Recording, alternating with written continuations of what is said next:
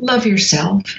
It's going to be the hardest thing you ever do. And and I don't mean just look in the mirror and say that, but to truly let yourself settle down in your heart and be you. It, it'll be a lifetime journey, and it uh, it it deserves to be started as soon as you can. That was Kyczy Hawk, and this is the SHAIR Podcast. It's time for the SHAIR Recovery Podcast, where we bring you amazing life-changing success stories from addicts and alcoholics all over the world who share their inspiring journey in recovery. And now, here's your host, O. Hey everybody, and welcome to another episode of the SHAIR Podcast. And today, it is an honor and a privilege to welcome Kyczy Hawk to the show. She is an amazing woman. She's a Y twelve S R yoga instructor. She's an author of two books, Yoga and the Twelve-Step Path, as well as Addiction Recovery with Yoga, Using the Koshas for Healing. She's taught yoga in the jails and treatment centers. She's all about doing service. She has an unbelievable story of addiction. I've said it before, I'll say it again. It's an absolute miracle that Kyczy is alive today, and it was so much fun recording this episode. She is such a sweet and dear lady. It's actually hard to believe all the things she's done and everything that she's been through on her amazing journey into recovery. So, without further ado, let's dive into Kyczy's story. But first, a quick message from our sponsor. Organifi is an organic superfood supplement that takes thirty seconds to make with no blending, no juicing, and no cleanup. Organifi is a coconut and ashwagandha-infused green juice that is gluten-free, soy-free, dairy-free, vegan, and absolutely delicious. My wife and I drink it every single day. We absolutely love it. We've noticed a significant difference in reduced stress, in improved digestion, improved mental clarity, and it boosts our energy levels. So not only is it organic and upgraded with eleven superfoods, if you order now, you're going to get twenty percent off your order by using promo code SHAIR, S H A I R. So go to the Organifi website, w w w dot organifi dot com. Organifi is spelled O R G A N I F I. And make sure to put in your promo code SHAIR, S H A I R, and get twenty percent off your order today. Okay, and if you're wondering what is the best way to support the show, well, one of the best ways to help support the SHAIR Podcast is to subscribe to the SHAIR Podcast on your mobile device. Whether you have an iPhone or an Android, whether you're listening on iTunes or Stitcher Radio, when you load up the SHAIR Podcast, please press subscribe. It is the best way for us to rank on iTunes and for people who are looking for recovery to easily find the show. And while you're there, please feel free to leave us a five-star rating and review so that I can read it on the next episode of the SHAIR Podcast. And speaking of iTunes reviews, let's jump into a few right now. And the first one comes to us from Woolly Jumpers. And Woolly Jumpers writes, Service with a smile. O hosts a podcast that shows life is fun, is worth the hard days, hurts a little and a lot, and gets better with sobriety. Even after describing some pretty dark, deep, low lows, guests come out laughing and sharing hope. And O is there with an empathetic heart and an infectious laugh. The new fifteen to twenty minute mini episodes will help boost your confidence. And while normal is just a setting on the washing machine, what you're apt to experience is to be expected and probably won't kill you. Here's to being stronger together. Not in spite of it all, but because of it all. Cry out and laugh at what some might consider horrific or at least disturbing, because you've been there. And if you're new to this podcast, know that you're not alone in your journey. Someone has your pack when you're tired, and when you're ready, you can help carry someone else's water. If service is a key component of recovery, Omar, you give a service with a smile. Peace to you. Thank you, thank you, thank you, Woolly Jumpers. I absolutely loved that review, and yes, it's all about service. It's all about service with a smile. And for those of you that don't already know this, there is nothing more fulfilling in this world than helping others. That is where true happiness comes from. It's the number one reason why I keep doing what I'm doing. And while we're at it, I'm going to read a few more reviews because we've got so many. I'm going to give a shout out to Angus Bryan, who writes, "Thank you. We can do this together. Thank you for keeping me sober." And thank you for keeping me sober, Brian. And the next one is from S R S B S B. "Awesome. Thank you, O. I love listening to the stories on your podcast. Keep up the good work." Right back at you, S R S B S B. And Crystal Sparkles, "I find this podcast very helpful for my recovery. Thank you for sticking to it." You better believe it, Crystal. I'm sticking to it. It's the gift that keeps on giving. And for those of you who have not joined the Facebook private group, we are now well over three thousand members strong, and we now have nine amazing group admins that help the Share Podcast private group stay encouraging, supportive, loving, nurturing. The list goes on and on, and it's all positive. So if you're listening to this podcast and you're struggling with addiction, join us in the Share Facebook private group. It's the best place to be when you're in between meetings, can't get to meetings, or don't want to go to meetings.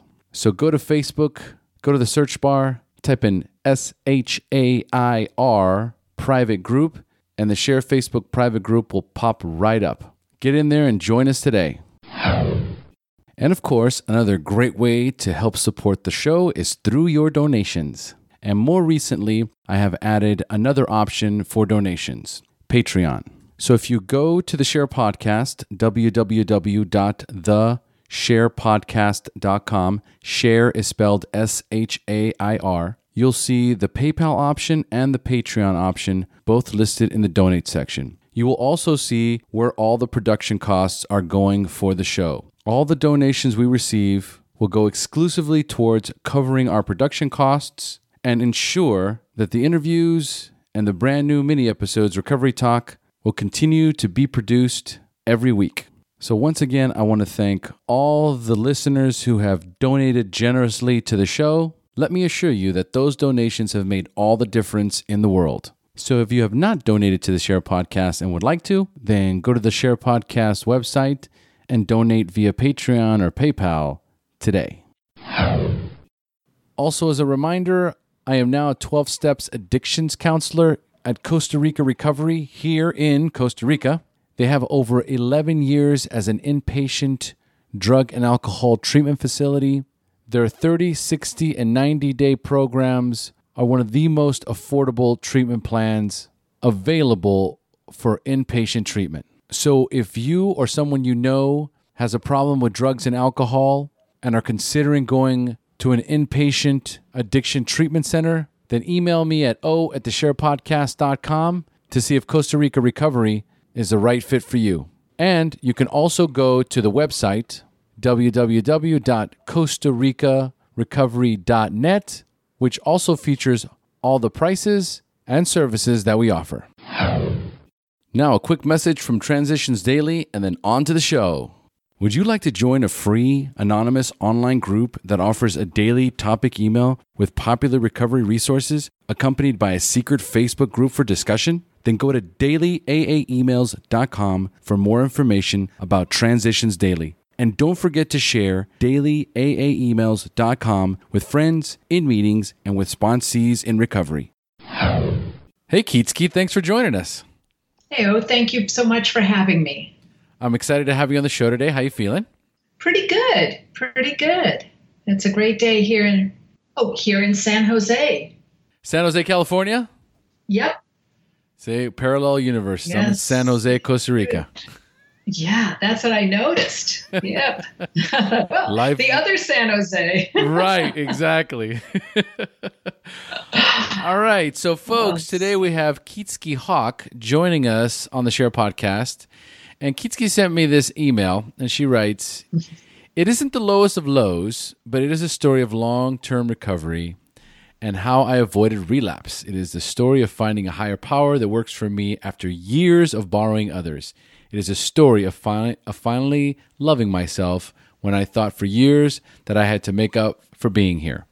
So, if it would help, I would love to share." That is absolutely beautiful, Kyczy. I love it. That was a beautiful email. Thank you. Thank you. I'm I'm now kind of embarrassed because uh, Obviously, I'm willing to open the kimono to just about anyone. Well, let's just see what's behind that kimono. Okay. All right. So first of all, take us into your normal daily routine, including recovery. I am now a woman of certain years, and whereas uh, in my early recovery, I, you know, I was a mom, I was working, and there was a lot, it, I had to schedule meetings. Now I would say that my days are more fully about recovery. I'm able to participate in service much more than I was when I you know, needed, rightfully so, to tend to my home. So I see sponsees probably every day in the week. I teach yoga to people in recovery, so I teach classes four times a week, uh, twice in treatment centers, once in jail, and once in a studio situation. And that's all about recovery. Um, I'm a writer, so I write about recovery. Um, and uh, it's kind of like part of my breath. Absolutely. Now, you, I, I'm not sure. Are you a Y twelve S R instructor? I am. Indeed, I am. Okay. Yeah, so that's yoga of twelve-step recovery, where we have the meeting and then follow it with a yoga class. Yes, as a matter of fact, I had somebody in the in the private group today asking, because Y twelve S R is now in Australia, so she was yeah. thinking about taking the, the course over there, so she was asking about suggestions. So Ooh. it's it's become quite the thing, and I have already interviewed at least... if I'm not mistaken, four women that are Y twelve S R ex, uh, instructors. You're number five. So, so I'm noticing a big correlation between the the yoga practice and recovery. Like once you find recovery, it's not long before you find uh, yoga. Is that is yeah. that what happened with you?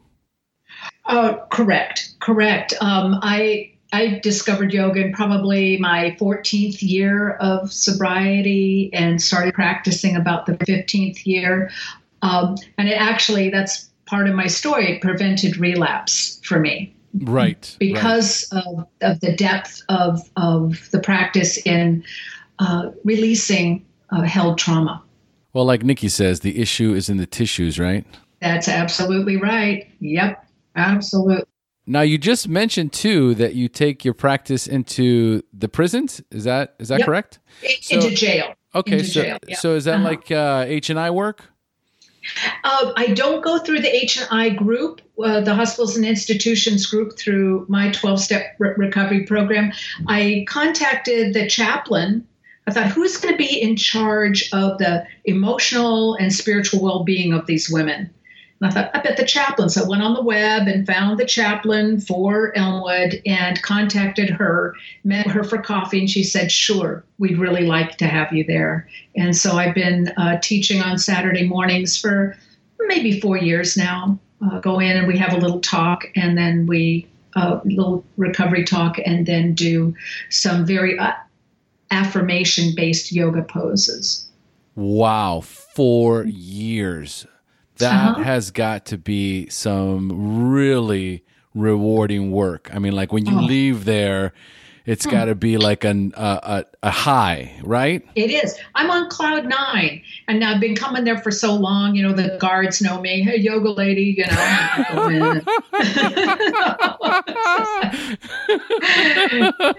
The yoga lady's coming.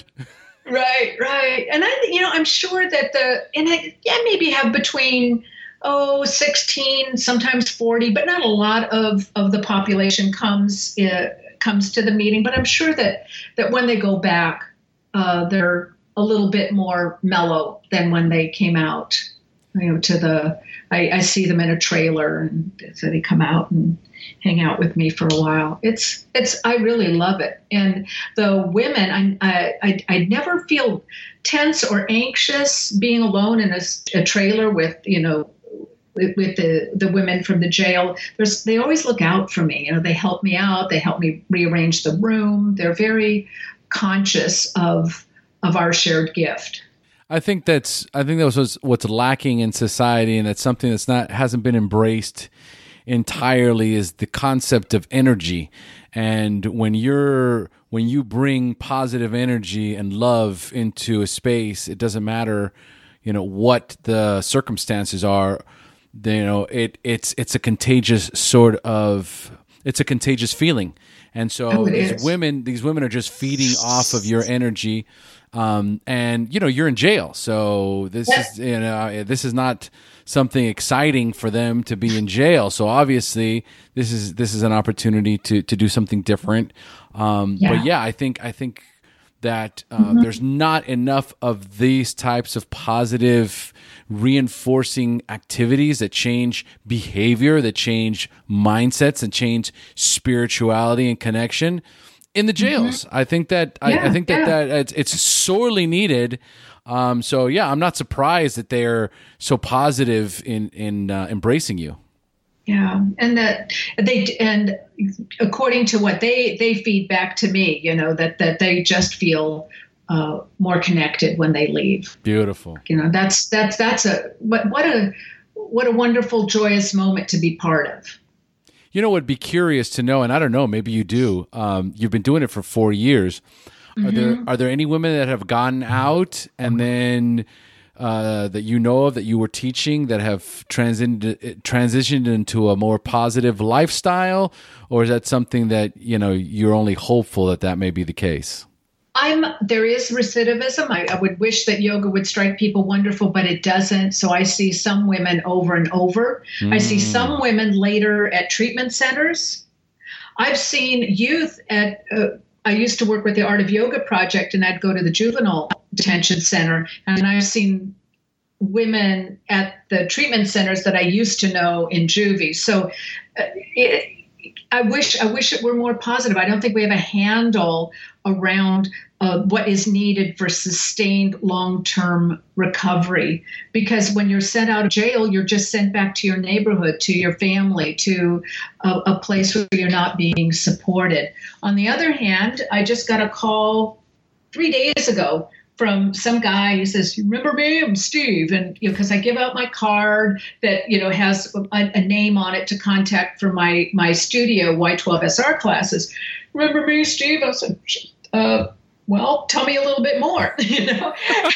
So he was one of my students three years ago in Pathways, and he wants to come to the evening. He says, "Yeah, it took me another year to get it, but I'd, I'd like to meet you at the yoga class. It was really good for me." Oh, that that's awesome. That is just awesome.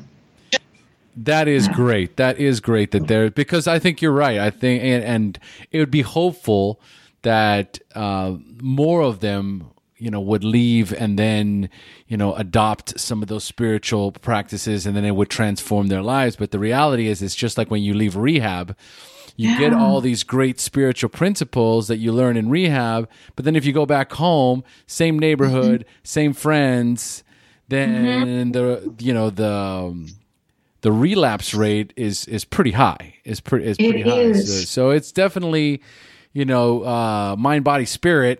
So you right. you know one of the things is you got to get the body out of wherever the negativity is. Absolutely, absolutely. But hopefully they've gotten a morsel of what it what it. Uh, what that moment of contentment can feel like. Yes. And that, and I keep telling them over and over again, you did this yourself.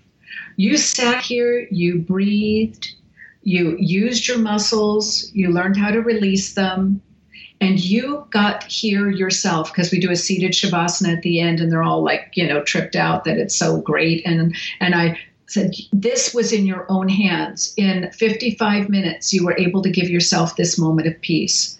So hopefully they can tap back into that. It's a resource for them, that when they're ready, they might think back and say, oh, you know, I remember that there was a way for me to feel, uh, you know, just a little bit less anxious, a little right. bit less angry. Right. You plant the seed. That's it. Yeah, that's what we do. We plant the seed.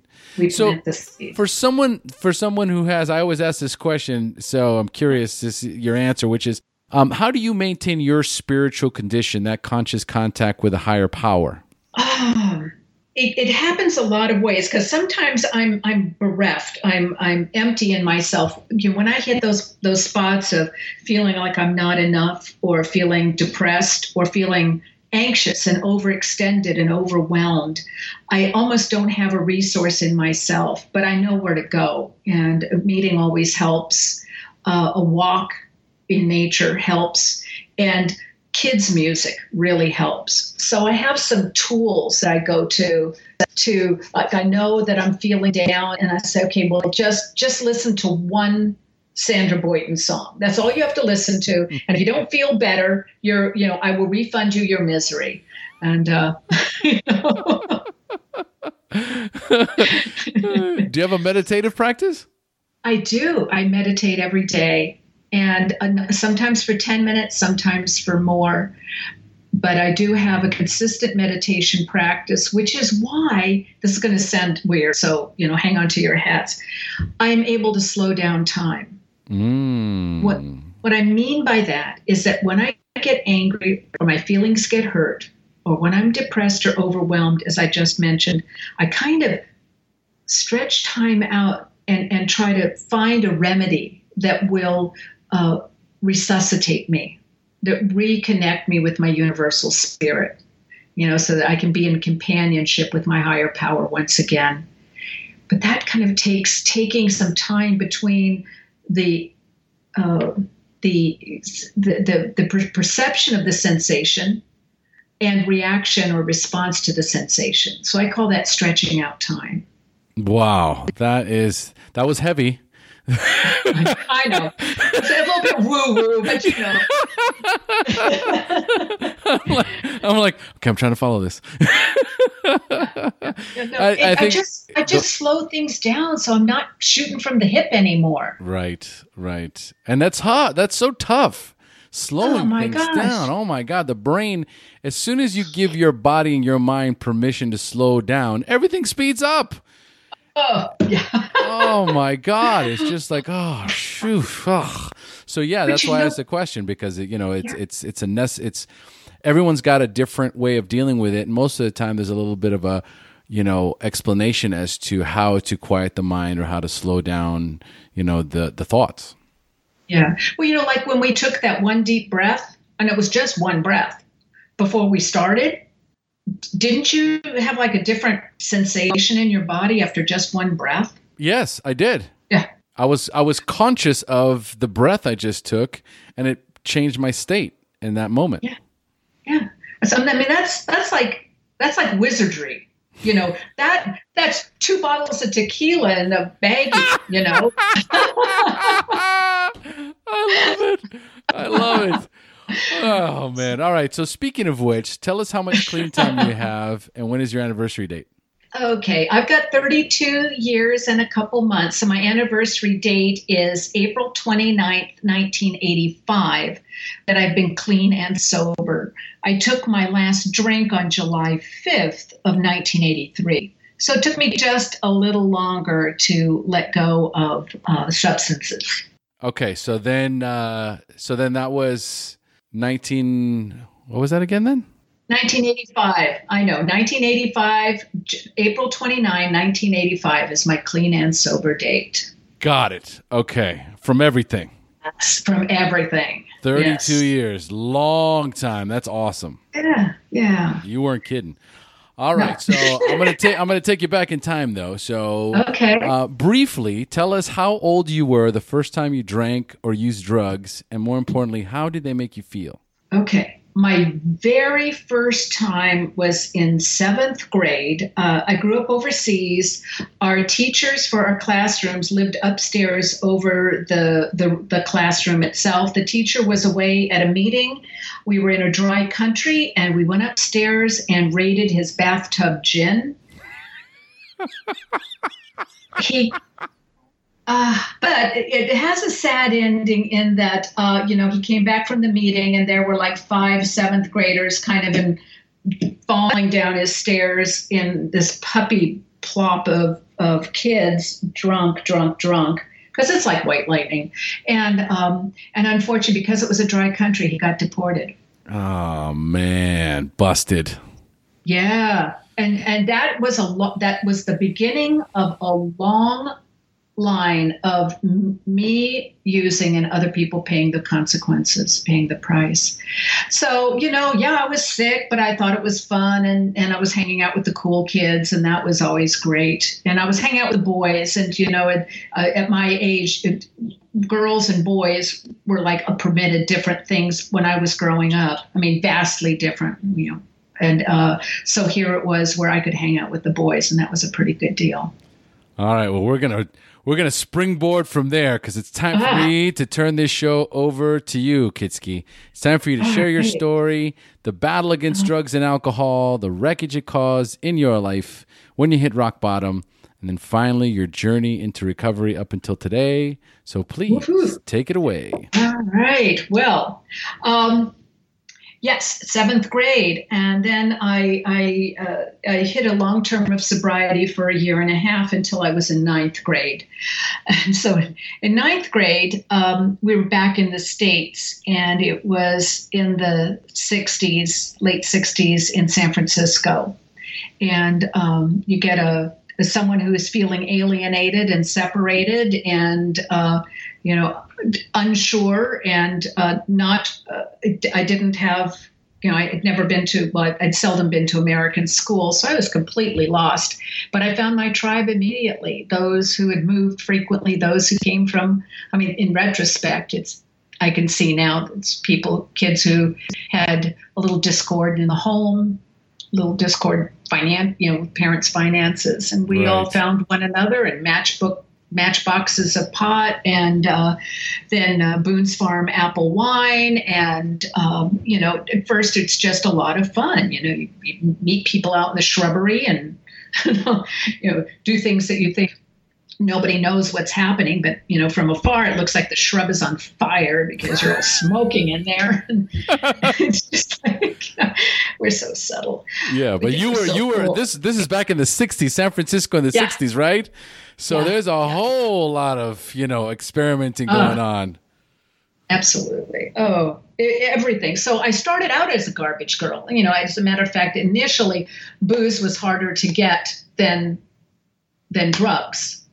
Um, Interesting. But you know, you, you you find a way to have, and this like you know, a buck thirty nine for a gallon of Gallo wine, and drinking Boone's Farm apple wine, hanging out with people who can buy buy stuff for you, and uh, get. And in high school, went immediately to pills, and uh, you know, cutting school and being you know somewhere else when I should have been.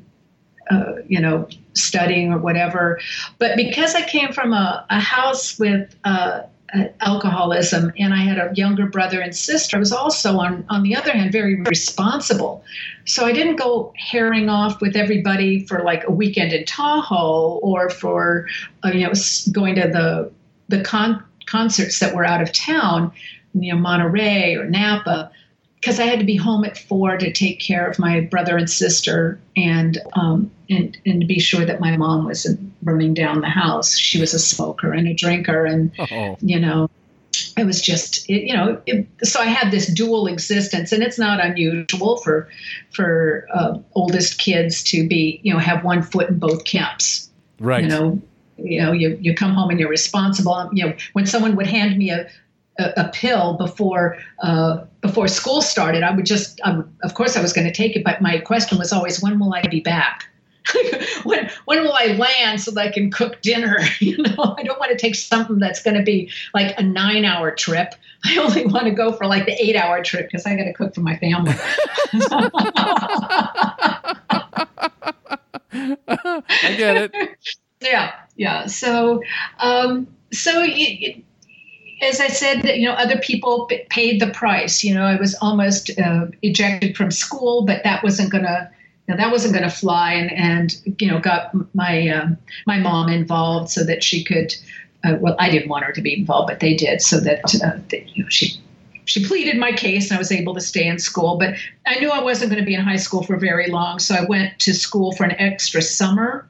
Uh, so I could graduate early. And so I graduated in two and a half years because I knew otherwise I'd be a dropout. So I I did the responsible thing by graduating, and then I hit the streets. I left home and, um, um, you know, just carried on. Um, so what's in my story is, is uh, uh, you know, gra- geographics, you know, moving to Colorado and, you know, wanting to live on some kind of, uh, you know, commune. We raised pigs and chickens and goats and sold corn off the back of a truck. you know, but but on the other hand, um, I, I got pregnant with my daughter, and uh, so I was doing the responsible thing of trying to find a place to live, and on the other hand, um, uh, working in the bars. So I started working in the bars when I was nineteen because I was pregnant. I guess they figured I was twenty-one, and um, just you know, people just did things differently back in the in the early seventies. Oh yeah. Uh, way different, way different. Uh, so, you know, borrow someone's van to go back and forth to work and then get too drunk to return it and like leave it in the road on with the doors open. And somebody has to come down the road and let us know that the van is somewhere on the road. And, uh, uh, you know, some things that, that look like hijinks, you know, you move into a place and find a little, uh, uh a little uh, a tinfoil package of pills in the back of the freezer. And it's not, you know, oh my God, we should throw this stuff away. It's like, okay, who wants to try it first? so, Been there. So yeah. Let's give it to Hal. He'll eat anything. Um, and, uh, but then also, um, befriending people who are dangerous. You know, I, I'm at work, the jealous boyfriend comes to my house where my daughter is with a shotgun and shoots up my refrigerator, oh. shoots up the kitchen, and my daughter and uh, the babysitter hide in the bathtub until he leaves. You know, the so it wasn't, a, it's it's not all hijinks, it's also danger. Very. Uh, it's uh, being... you know, with people who overdose and, and at that time, you know, didn't have Narcan, but you had ice. And so you put them in a bathtub, cover them with ice and, and try to revive them. And, and, um, you know, it becomes ugly, uh, you know, where, um, the relationships become more abusive. The, uh, the moving becomes more frequent. The, uh, the self-esteem, uh, diminishes to almost zero. Uh, I had a second child, um, and uh, my first one was taken away for, for uh, a period of time for a couple of months, um, and uh, moved back to San Francisco to find back from Colorado to to get her back. Um, in the meantime, every time I really hit a bottom, a low bottom, what I thought was my lowest bottom, I would go back to school uh, because that was one way that I could, you know, kind of put some edges in my life, uh, where I would, you know, think that there was something beyond the the nightlife and the you know, scoring and the hanging out in people's houses. That, oh my gosh, uh, it's just it, it defies belief now when I look back on it. Living in abandoned houses. Now, okay, living in an abandoned house, that's that's groovy. You don't pay rent, but you also don't have electricity and you don't have garbage pickup. So, you know, these acts of, of daily life, of, of trying to find electricity, and you're like going into someone else's garden and plugging into their exterior outlet and then trying to string enough extension cords back to where you live, or, you know, at night doing the garbage run where you take all your garbage and uh, put it in some restaurant dumpster. You know, it's just not a romantic existence. Yeah, not glamorous at all. No, no, no, not at all. And, you know, with one foot in trying to make something of my life and one foot in, in uh, my disease, which just took so many forms. Yes, I'm using, and yes, I'm drinking, but I'm also... Um, allowing, because I want approval and because I want to be cared for or loved, I'm just putting myself in more and more dangerous situations because, believe me, I am not that big of a prize. So at this point, I'm just like... Uh, so, you know, as they say, our standards lower to meet our level of functioning, and my standards kept lowering. And there were the things, the times where you thought that that would be it, the time when I was pregnant with my second and I was beaten up by the dad's friend. And you'd think that I would say, my God, I can't do this anymore, but that wasn't it. Uh, the gun, uh, you know, holding a gun to, to my, me holding a gun to my own head, hoping that I'll have the, the guts to pull the trigger, uh, because I don't think that I can not wake up another day. You know, I keep hoping I'll die in my sleep and it doesn't happen. Um, to, you know, having your daughter taken away. You think that would be it, but no, you know, I get her back and I think everything's going to be swell. And no, I go down and I become an I V drug user and I go down even further. Um, it, it was, um, you know, and then you, you, you, I have no more money. I, I, you know, I'm trading everything I can, including not just my dignity, but my body.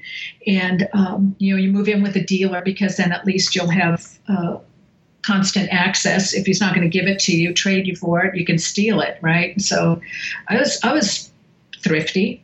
I, knew, I knew how to handle that problem. You know? that's, a, that's an interesting way to put it. That's a, it's, it's a colorful term. Yeah.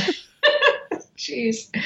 You know, and and so I talk about the consequences and other people paying the price. Surely my children paid the price. Yeah. Um, the you know the times they fell asleep in the hallway waiting for me to uh, read them a bedtime story, because I always wanted to be a good mom. I certainly wanted to read to them every night. I mean, that's what good moms did. But there were so many times I'd have to look in the refrigerator in the morning to see if I could tell if any food was missing, so I would know whether I had fed them the night before. Oh. I mean, that's that hurts my heart even now. It, it just is is so tr- tragic. And um, you know, they they were just beautiful, and they're they're really beautiful human beings now. They were just innocent kids, and they just didn't deserve that. I mean, no one does. I didn't when I was growing up. They didn't. But it, it's the helping they got. Because I have a disease, you know, and yes, it's the disease of more, but it also it's the disease of of not knowing what to do, of not knowing how to tolerate my feelings, of not being able to put any space between how I feel and how I react to it.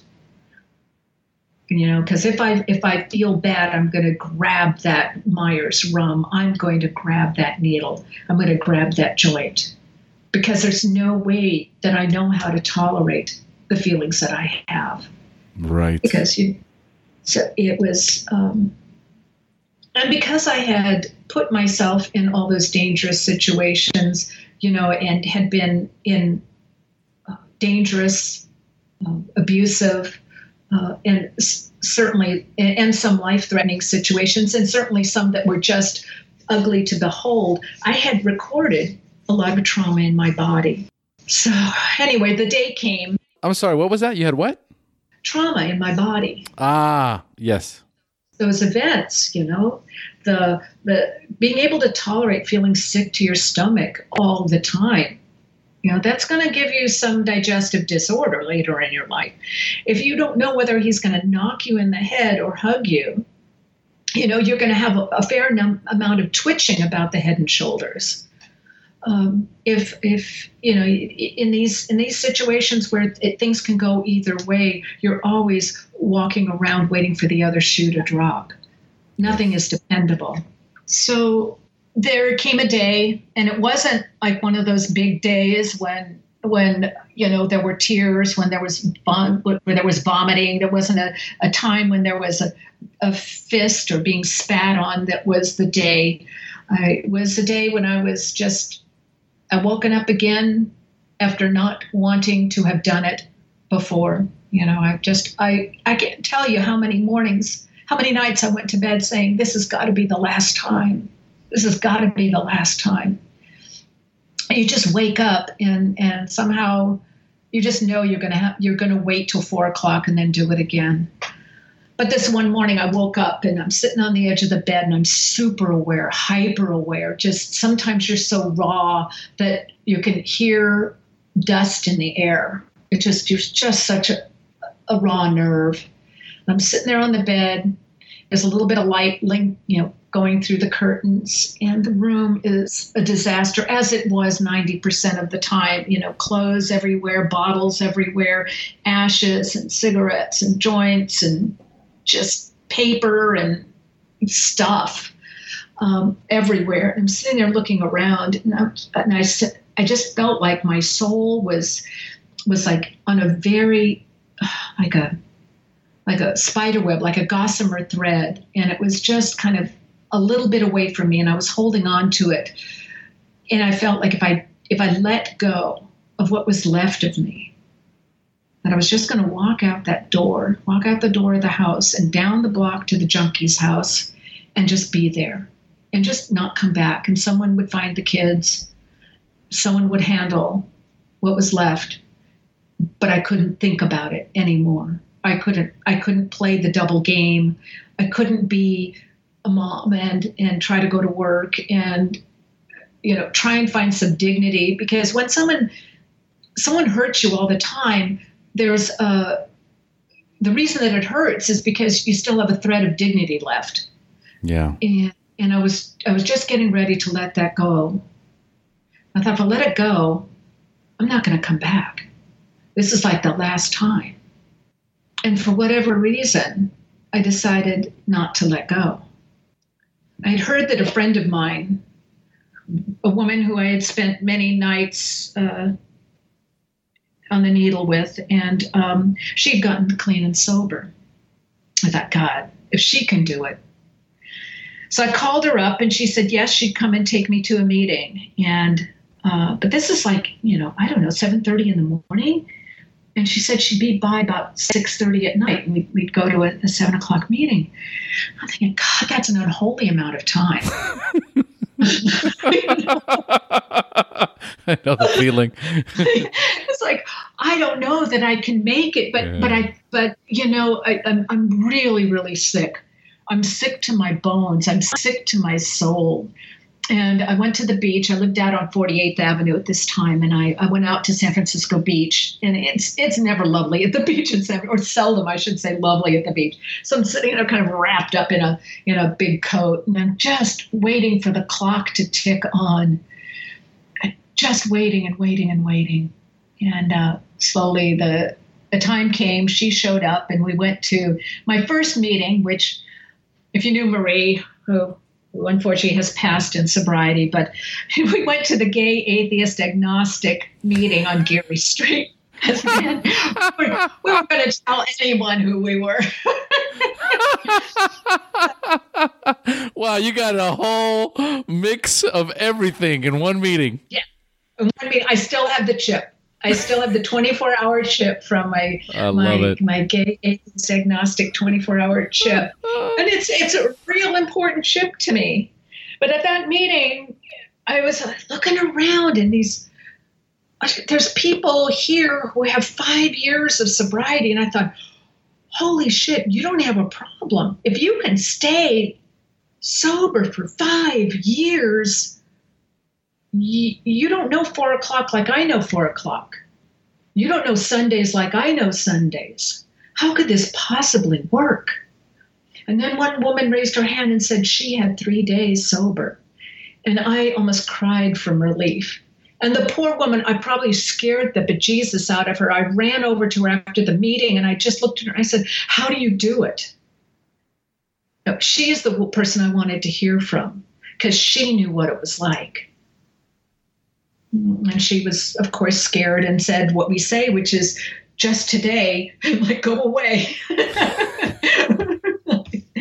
But yeah, it's okay.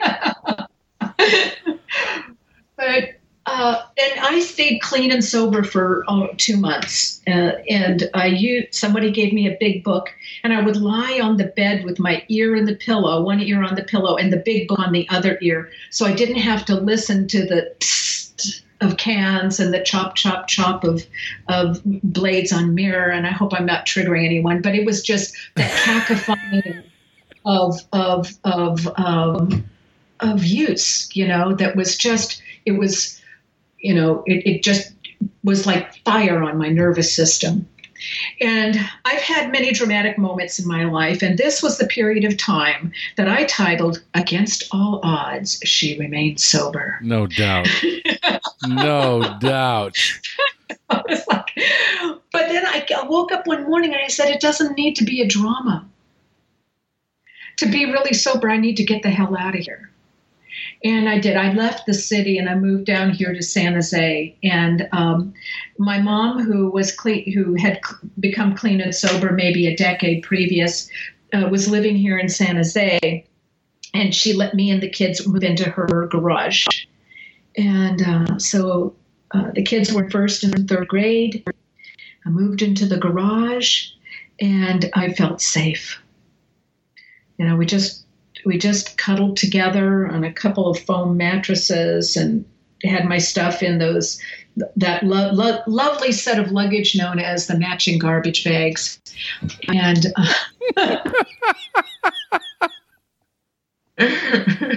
and and there, so there we were. Um, And, and and for a while, probably for another six weeks, things were okay. I, I lived really close to the Alano Club, which was right across the street from the elementary school. And the kids went to the elementary school, and I went to the Alano Club and came back home. And we just kind of, you know, came into that big house, my mom's house, to eat dinner, and then went back out to the garage, trying to keep a low profile. And then one day he showed up again.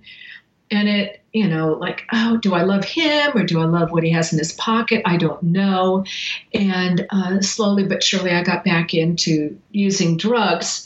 Now, at that time, I was hiding behind the "we deal with alcohol only" uh, palaver at the uh, at the twelve-step meetings.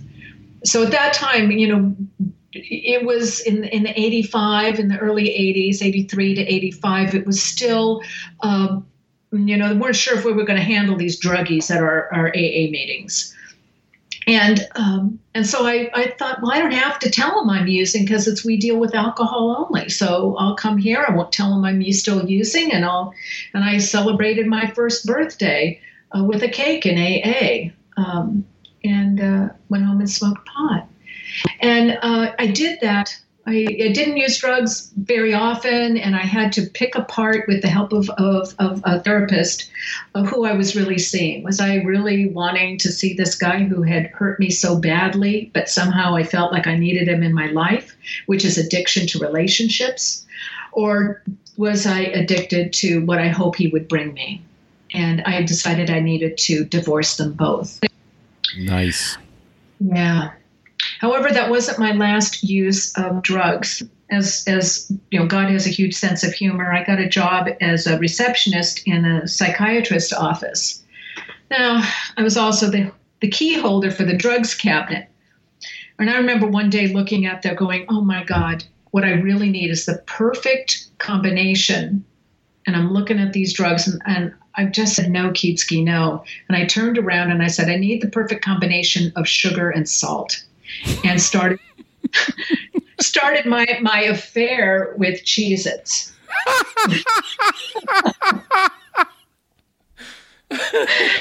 So, you know, God, you know, took care of me then. But the one of the doctors kept, you know, always getting these samples in the mail, and he told me that I really needed this this non-alcoholic but codeine-enhanced cough syrup. He says, you just need this at home in case your kids get sick. Oh, my God. And I said, no, thank you. I said, no, thank you. And finally I said, okay. And I was thinking I should just throw this in the dumpster as I walked to my car, and I didn't. And I brought it home, and I developed a cough. And uh, a cough that required that entire bottle of codeine cough syrup. And that was my last drug. That was uh, before, you know, some like April twentieth, I want to say twenty-seventh. I was so sick on the twenty-eighth. So I call April twenty-ninth my, my anniversary. So, you know, it's, it's a, I, st- I, st- I st- had kept going to meetings, and I held that stone in my heart that I had not been clean and sober for about another six months. And then I heard a woman tell my story. She told the story of having used drugs and not um, and not having fessed up about it. And when she was telling the story, you could have heard a pin drop in the room, and everybody was leaning forward, and everybody had a loving, accepting look on their face. And when she was done, you know, the uproar of, of of clapping, and I didn't hate her. I didn't think she was awful. I was so grateful, and, and I heard the pain in, in her voice at having to have kept this secret, and I recognized the pain that I had been living with by keeping the secret. And I thanked her so much, and from that day on, I went to all my regular meetings, and I I, I fessed up. I just stood up. You know, when I was asked to share, I just said real briefly, I need to reset the clock, and this is this is why. And uh, that just as, as my, my verbal amends to everyone who had cared about me and thought that I was going on to three years when I was really, you know, barely making two. So that was uh, a real learning experience in my recovery. I'm checking the time here. Um, so you're fine. You're fine. So, fine. Okay. So that was that rocky start. Uh, so obviously in my first years when I did the steps the first time, you, it was under uh, the most vague circumstances at best, because every time I started feeling, I started using, but yet I wanted to complete the steps so I could join the club. So, because it was really important to me to join the club, to be part of, and and because addiction is a dis- disease of separation, becoming part of is a really critical part of in my recovery, becoming part of the tribe, part of the meetings I went to, be able to walk into a room and know, you know, a good number of the people in there and have a good number of the people know me. That was very important. Um, And, the, and the, you know, they say they love you until you can love yourself. And no one told me not to come back when I finally uh, came came cl- came clean about my, my drug use. I was like, oh, that's fine. But what I did, and this was kind of a rebellious thing, I, I started reintroducing myself as an addict and an alcoholic because I needed to bring both of those women to the rooms. And uh, I just decided that it was worth my sobriety to mention both of those, and that people who didn't care for it could talk to their sponsors. So it's kind of my little rebel yell. Uh, so when I did my my uh, steps uh, again, it was with a lot more consciousness, and I've done the steps many times. Um, on one one pattern of behavior or another. I mean, first, it's like looking at the harms that I've done to myself and others in my drinking and using career. And then it was maybe on one aspect, maybe my financial indiscretion, or mm. certainly my codependency, or um, my love addiction, my love and sex addiction, because that kind of kept me sober for about five years with serial monogamy, you know, just you know, going through guys like chiclets. And it, it was not, it was not pretty, but it, it was part of my disease that I was, I was involved in otheration. It was going to be something outside of myself that was going to give me peace. Right. And that, that, that was not the answer. And it took me a while to regain and reclaim my dignity and to, to live as a, as a wholesome woman so that I could be in a wholesome relationship. Um, and then uh, I mentioned earlier that in my, my mid-teens, I um, I nearly relapsed. And that came about as a result of, of going into full-fledged workaholism. And I know that we all say that we're a workaholic with a little bit of, of laughter behind it, kind of like I'm a chocoholic or, you know, some other thing that we're doing to excess and wish we weren't. But this was uh, a I had gone back to school. I had gotten a profession. I was hired into a company at a pretty, pretty high level for my for my uh, experience and my, uh, uh, you know, and certainly my, my secret guilt was that I was an addict. I used to say to myself, "My God, they don't know who they've hired." Because I was like, "Oh my God, they're letting me run this department? They have no idea." and uh, but. I was getting all my accolades from work, and work was going through a, a big a software conversion and, uh, you know, a lot of, of, um, uh, you know, I was an, a, a C P A, so I was working as account, an accountant. And so a lot of really exciting things were happening in the accounting field. I know it's hard to believe, but, you know, Sarbanes-Oxley and all these great things were coming on. And so I was getting a lot of positive feedback at my solution finding, my team building, my leadership skills, things that we learn in the rooms of recovery. You know, we learn how to speak. We learn how to present ourselves. We learn how to navigate and negotiate differences. If you've been in service at any level and gone to H and I meetings, you know that personalities can conflict. And oh learning my how to. God. It's a wonderful skill for the real world. You mean personalities before principles? Yeah, yeah, that, that is. Yeah, you can flip that. Oh, yeah. Around. Absolutely. So it gave me some skills to work with upper management. So in any case, what happened was, while I was still going to meetings, I was going to meetings light, you know, checking in late, leaving early. I saw my sponsor, but, you know, wasn't I wasn't capable of sharing a lot. I, all of my nurturance was coming from work, and I worked ten to twelve hour days, six to seven days a week. Ugh. And that, and, you know, with the commute and everything, it was just, there wasn't a lot left of me. And I was going from meeting to meeting, accolade to accolade. I was getting, you know, awards and rewards, you know, trip to New York, a trip on the corporate jet, you know, on groovy things, you know, for, for this old, you know, addict alcoholic, I was completely gaga over my good fortune. But I was once again losing touch with myself. In addition, I had been sober long enough that I had the intellectual part down. I could, you know, ruminate through the steps, mm. but I was clogged on an emotional, physical level. So that's where yoga comes in. Uh, for whatever reason, I... I had gym clothes in the back of my car, you know, because when you're overdoing it, you also have to go to the gym a lot. Um, so I had some gym clothes in the back of my car, and I went by this health food store, and it said it used to have, it had a little light that lit up when there were yoga classes there. And I was going home on a Saturday afternoon, and I thought, if the light is lit, I will stop and take a yoga class. I, something has to give. And so I, started, I was up living on the East Coast, and I stopped in Severna Park from Baltimore to, to Annapolis, and the uh, the light was lit. So I went on in, and they were just starting, and they were going to wait for me while I changed from my, you know, work togs into my gym clothes. And I, I went in, and, and I was at the back of this small room, and she was just a loving teacher, and And she just, you know, I, there wasn't that sense of like you have to do every pose perfectly. She would give me small verbal correct corrections or adjustments, if you will, uh, so that I didn't hurt myself badly. But just the tenderness of her voice and moving my body drove me to tears. And I just cried. The tears st- just were coming like a river down my face. It wasn't the big boo-hoo, but it was just like A, a tremendous release.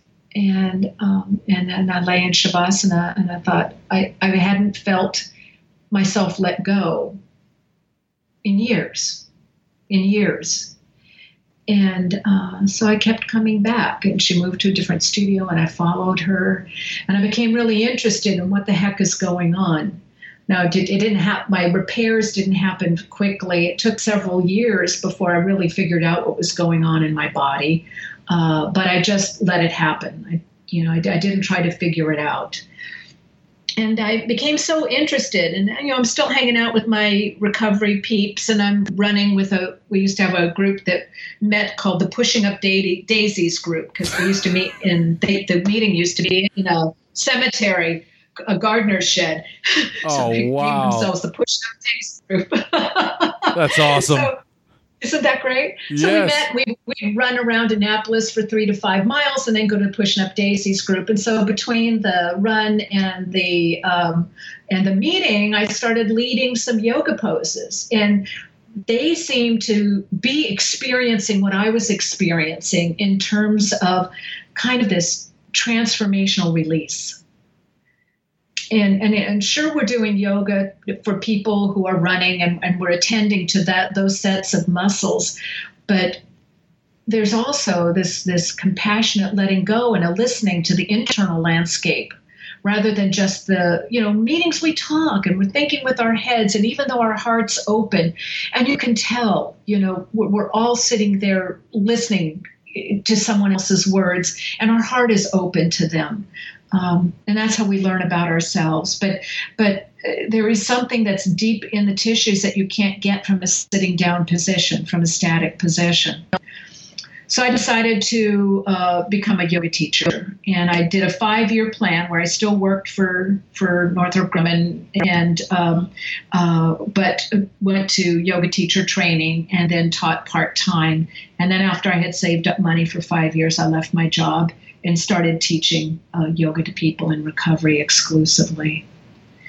And uh, that's when I wrote my first book, Yoga and the Twelve-Step Path.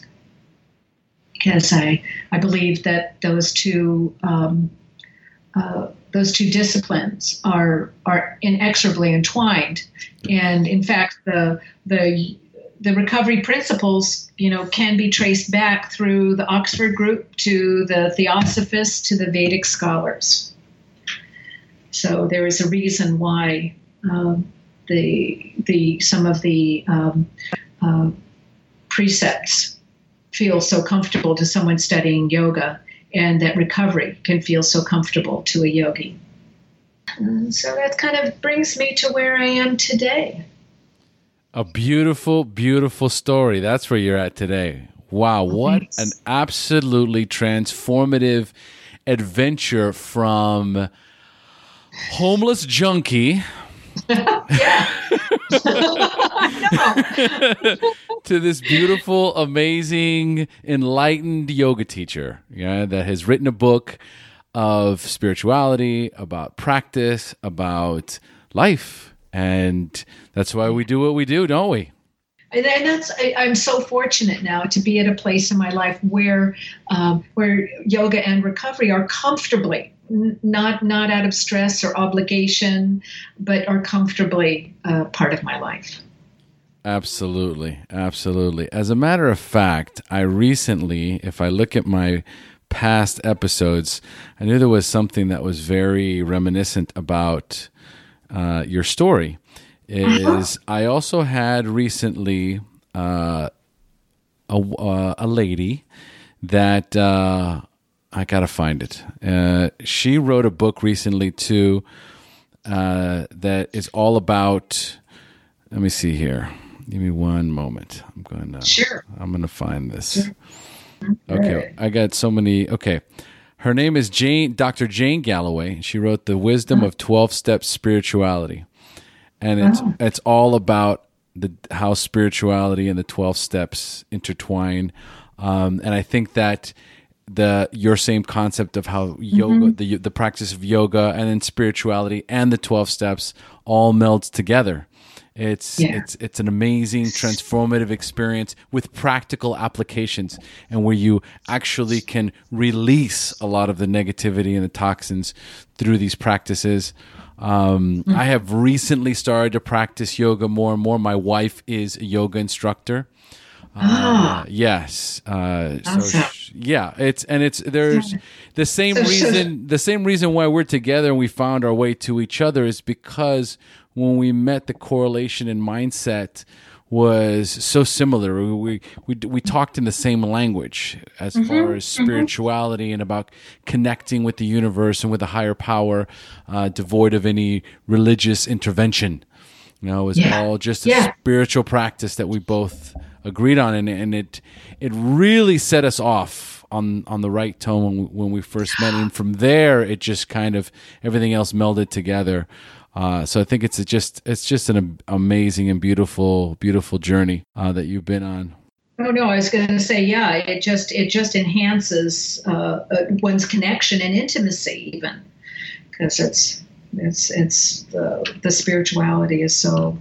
It's I don't crucial. Know, it, you know, it's crucial, exactly. I'm, uh, uh, my next book is coming out in November called uh, Yogic Tools for Recovery, A Guide to Working the twelve Steps. There you go. So, just, so taking taking all of the, because yoga is more than the physical practice, as you know, there's a whole philosophy behind it. Yes. And, and so the the the looking inside the body for some of the answers to the difficulties that we're we're facing, particularly in later recovery. We've got a large group of people now who've been around the rooms for a while, and they can plateau or feel like um, there's, you know, I'm not, we're always talking about change. We're always talking about gratitude. You know, there it kind of becomes uh, routine, and, and recovery is anything but routine. But sometimes you got to look inside to know, to figure it out. Yes, yes, absolutely. But you know, there's so many, there's so many takeaways from your story that I could relate to. Um, the the part about how you got the job and you're working six to seven days a week, you know, ten to twelve hours a day, and you weren't present at home. You know, your kids once again. You know, you yeah. they, they were. It was the drugs took you away, the lifestyle took you away. And now mm-hmm. you've got recovery and this full-time job, and you have to be able to to do both because the job mm-hmm. pays the bills, the recovery keeps you on the beam. So what happens to the kids and what happens to your relationships?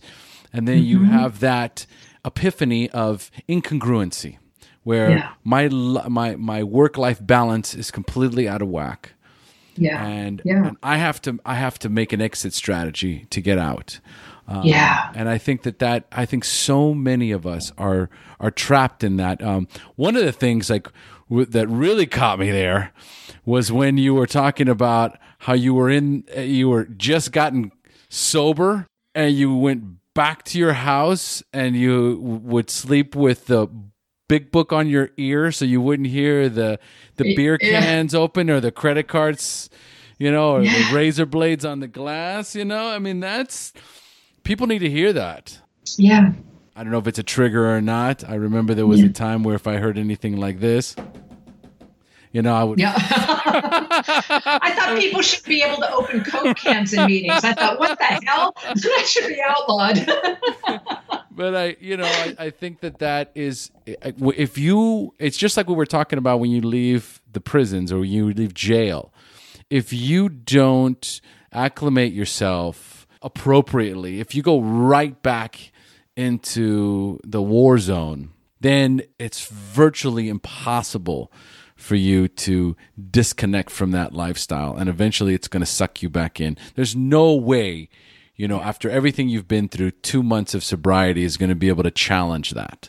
So yeah. making the move, leaving the place, going and living in a garage that was safe.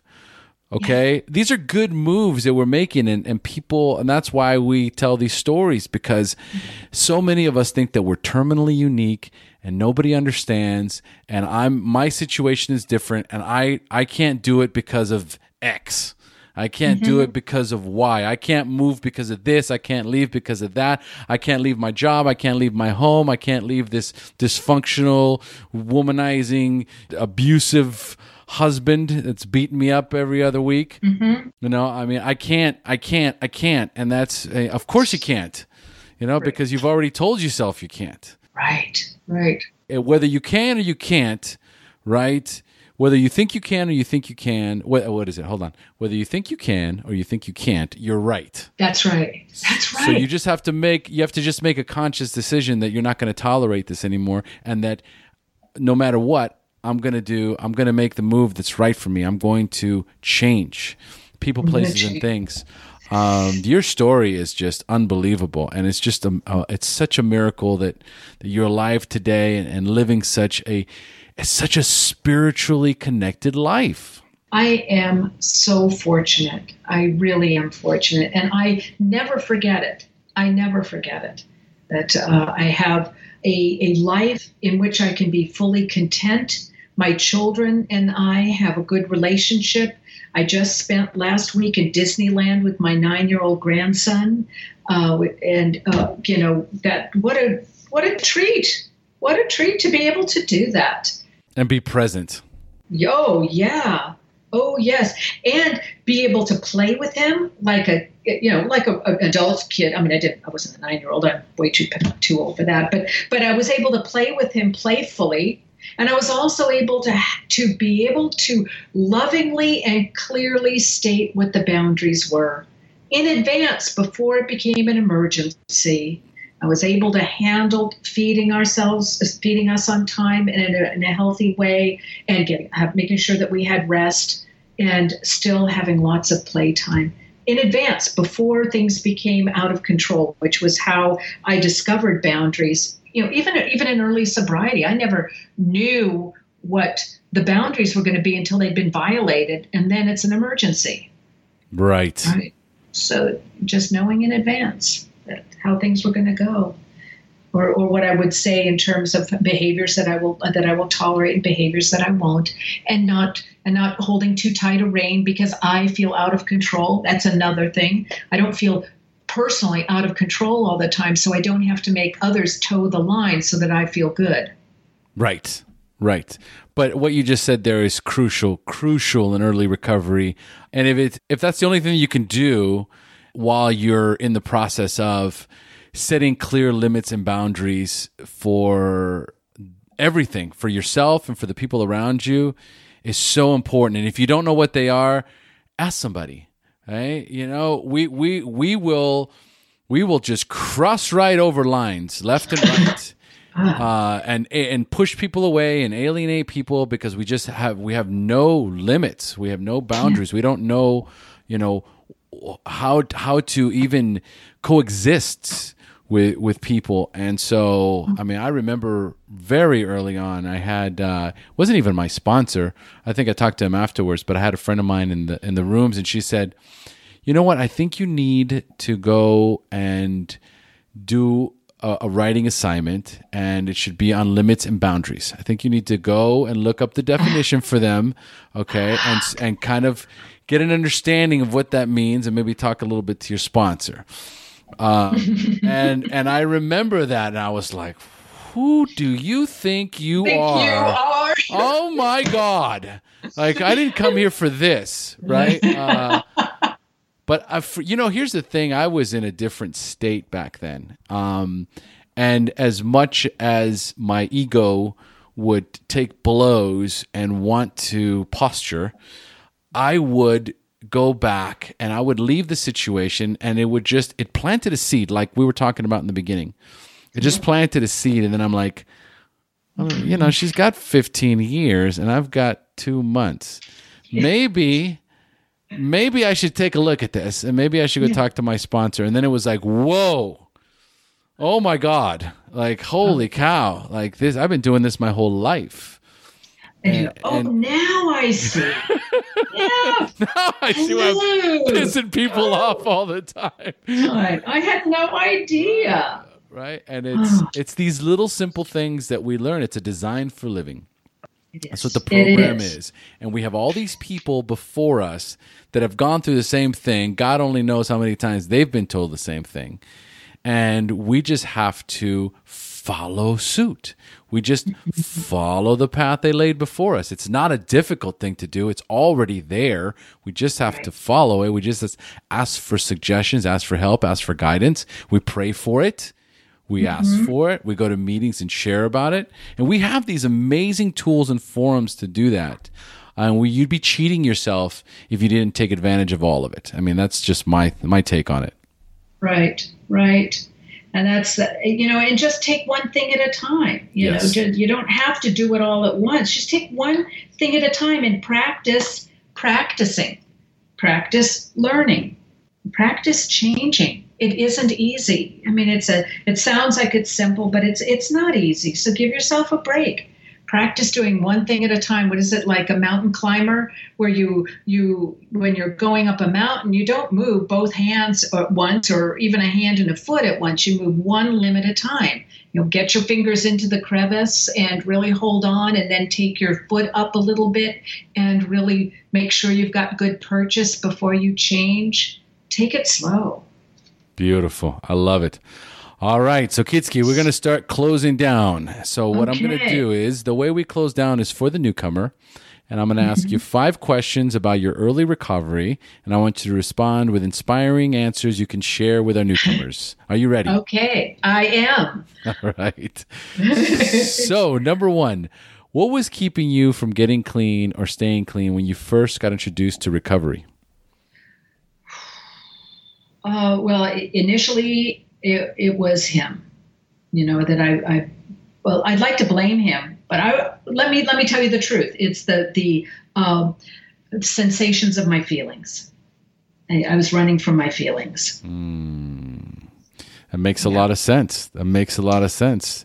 Being sober and being clean and having to mm-hmm. deal with all these emotions guilt, shame, remorse, fear. I mean, all this, everything that I've done, it's, yeah. oh, just, it's, it's, if you're not in a structured program, then it's, it's unbearable. It's, it's yeah. super overwhelming. So I, I, I get it. I get it. All right. So number two, at what point did you have a spiritual awakening, that aha moment in recovery when you accepted that you were powerless over drugs and alcohol, but for the first time had developed the hope that you could recover? Okay, so that was sitting, well, sitting on the bed made me, where I was thinking about my, letting the true me dissipate and, and, and going away forever. I knew that that was a crucial moment. But there was another moment when I was walking into a meeting, and I, you know, I'm very dramatic in my head. And And I was, I was like super happy. You know, I was content. It was, uh, we're all kind of walking toward the fireside room or whatever room it was named at this church. And I was thinking, my God, we're all like threads in a tapestry. You know, some of us are thin and not so, uh, you know, and unsure. Some of us are thin like silk, very strong. Some of us are bumpy and, and irascible, but we're all threads in this big, beautiful tapestry, and I belong. Ooh. Like we, it was, it was like I, it was like it went right through my chest and around my shoulders. I just felt complete. How far along in recovery were you when this happened? That was probably six months, six months clean and sober. So it was yeah. in eight, five. So it was just, it was an overwhelming feeling like I didn't have to be the same as everyone else, and we all got to be here. We all had a place. That is beautiful. And, you know, so much happens around that six-month mark. That's when I had mm-hmm. lost my urge to use after six months of just gritting my teeth and praying every day and going to meetings every day. There was that reprieve, right, from that, from the urge, the constant urge of using. And, you know, th- that six month milestone, so many people find that that is such a huge spiritual awakening jumping off point, um, which is good. I wanted to, I just wanted to emphasize that for our listeners, because yeah. they have, man, they, I tell you, just sometimes it's so hard. It's so hard to stay, just stay clean one more day. And they're they're right in the middle of their, you know, first thirty or first sixty days, and it's like just just wait it out a little bit longer. Yeah, uh, just wait it out a little bit longer, and then, you know, there's something magical happens around six months. I hear you. I love that story. Very woo-wooey. As I said, I, it's it's all in my head. I know that. I love the drama. Love it. All right. So, um, do you have a favorite book that you would recommend to our newcomers that you read in early recovery? Okay, I would read the, the Daily Reflections. That was about as much as I could take, was just a, a little sentence and then a little, you know, a quote and then a little discussion. I, I didn't talk a lot about this, but I was really damaged in my first three or four years. I, I couldn't retain. I could read, but I couldn't understand. Uh, it was very, I was. It, it took me a long time to get well. So just just a quote and a comment. That was about all I needed, and uh, and it was inspirational. Beautiful, beautiful. Now you have you've already written a book, correct? Right. Yes. And, and you're writing another one, right? Yes. So yes. What is, so please tell us about the book that you've already written and the best way for our listeners to reach out to you. Oh, okay. Um, I can be reached through my website, which is yoga recovery dot com. And there's a couple ways to get a hold of me. So yoga recovery dot com. And the the first book is Yoga and the Twelve-Step Path, where I interleave the two philosophies and show how the philosophy of yoga supports uh, recovery. Beautiful, beautiful. I'm going to have yeah. that listed in the show notes, folks. So if you want to find Kitsuki or get a hold of her mm-hmm. and the book, it'll be listed on the show notes. Beautiful. Thank you. And Thank number you. four, what is the best suggestion you have ever received? The the best suggestion was, I think my third sponsor uh, told me to think before I speak. That might seem like a, a, a small thing. But I was like one of those kids in the back of the class, always wanting to share at meetings and just jumping up and down. And, and she just wanted me to slow down. You know, so the guys, they say, take the, the cotton out of your ears and put it in your mouth. But for we petite fleur women, we had to have another way to approach it. And she just said, think before you speak. That's okay. Well, that's a new concept for me because I'm a blurter. I just blurt. There is that saying. It says, does it need to be said by me? Does it need to be said right now? Does it need to be say at all? Something like that. There's a few different yes, variations of that. That's right. That's right. And and uh, and I, I learned because well, there was a couple of ways. One is that, you know, I jokingly said open the kimono at the beginning of the of the uh, of our discussion, but in early recovery, it's like I just opened my mouth and I would say just about anything. You know, that that instant intimacy, that more detail than anybody but your sponsor, and maybe not even she should hear. You know, it's just Kitsuki, put a sock in it. But she was much more kind than that. Think before you speak. You know? All right. And so number five, if you could give our newcomers only one suggestion, what would that be? Love yourself. Mm. It's going to be the hardest thing you ever do. And and I don't mean just to look in the mirror and say that, but to truly let yourself settle down in your heart and be you. It, it'll be a lifetime journey, and it uh, it it deserves to be started as soon as you can. Wow. That is spectacular. And I, I love that. It's not the first time that that's been suggested, but I can't be emphasized enough. Love yourself.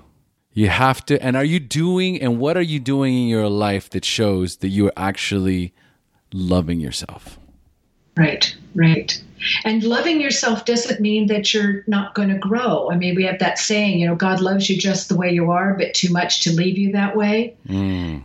You know, so it doesn't mean that if you love yourself, you've stopped all growth, or you're no longer going to challenge yourself, or no longer take the discipline of looking at difficulties in your life.